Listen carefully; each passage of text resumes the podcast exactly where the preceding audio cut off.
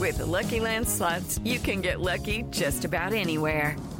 This is your captain speaking. Uh, we've got clear runway and the weather's fine, but we're just going to circle up here a while and uh, get lucky. No, no, nothing like that. It's just these cash prizes add up quick. So I suggest you sit back, keep your tray table upright, and start getting lucky. Play for free at LuckyLandSlots.com. Are you feeling lucky? No purchase necessary. Void where prohibited by law. 18 plus terms and conditions apply. See website for details. Today is January 26th, and you are listening to Transport Topics. I'm Hadley Boyd. A growing number of shippers are looking for more efficient freight transportation services. In our 50th episode of Road Signs podcast, we talked to two major CEOs in the transportation technology sector. Chris Wolf of Powerfleet and Jeff Bauer of LinkDrive, who are helping fleets move closer to total supply chain sustainability. Tune in at ttn.ws rs50. Now let's dive into today's top stories. The for-hire trucking world saw a major change yesterday as news broke that TFI International was acquiring UPS Freight in an $800 million deal. According to TFI, the UPS division generated about $3 billion in revenue last year and was approximately break even from an operating income perspective.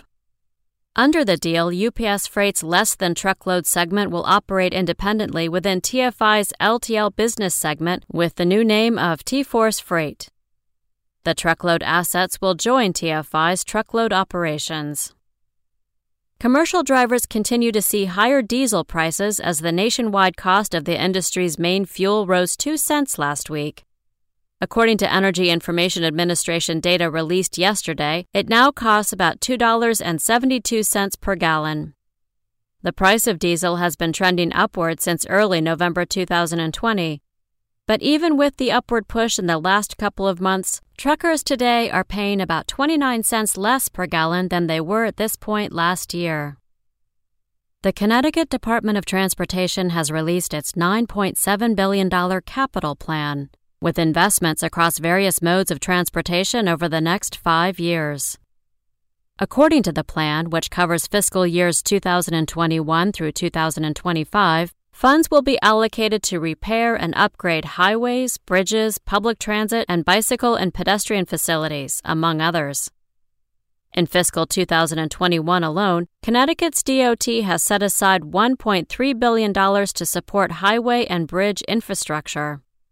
According to a 2020 report, 6.3% of the state's bridges are structurally deficient. That's all for today. Remember, for all the latest trucking and transportation news, go to the experts at ttnews.com.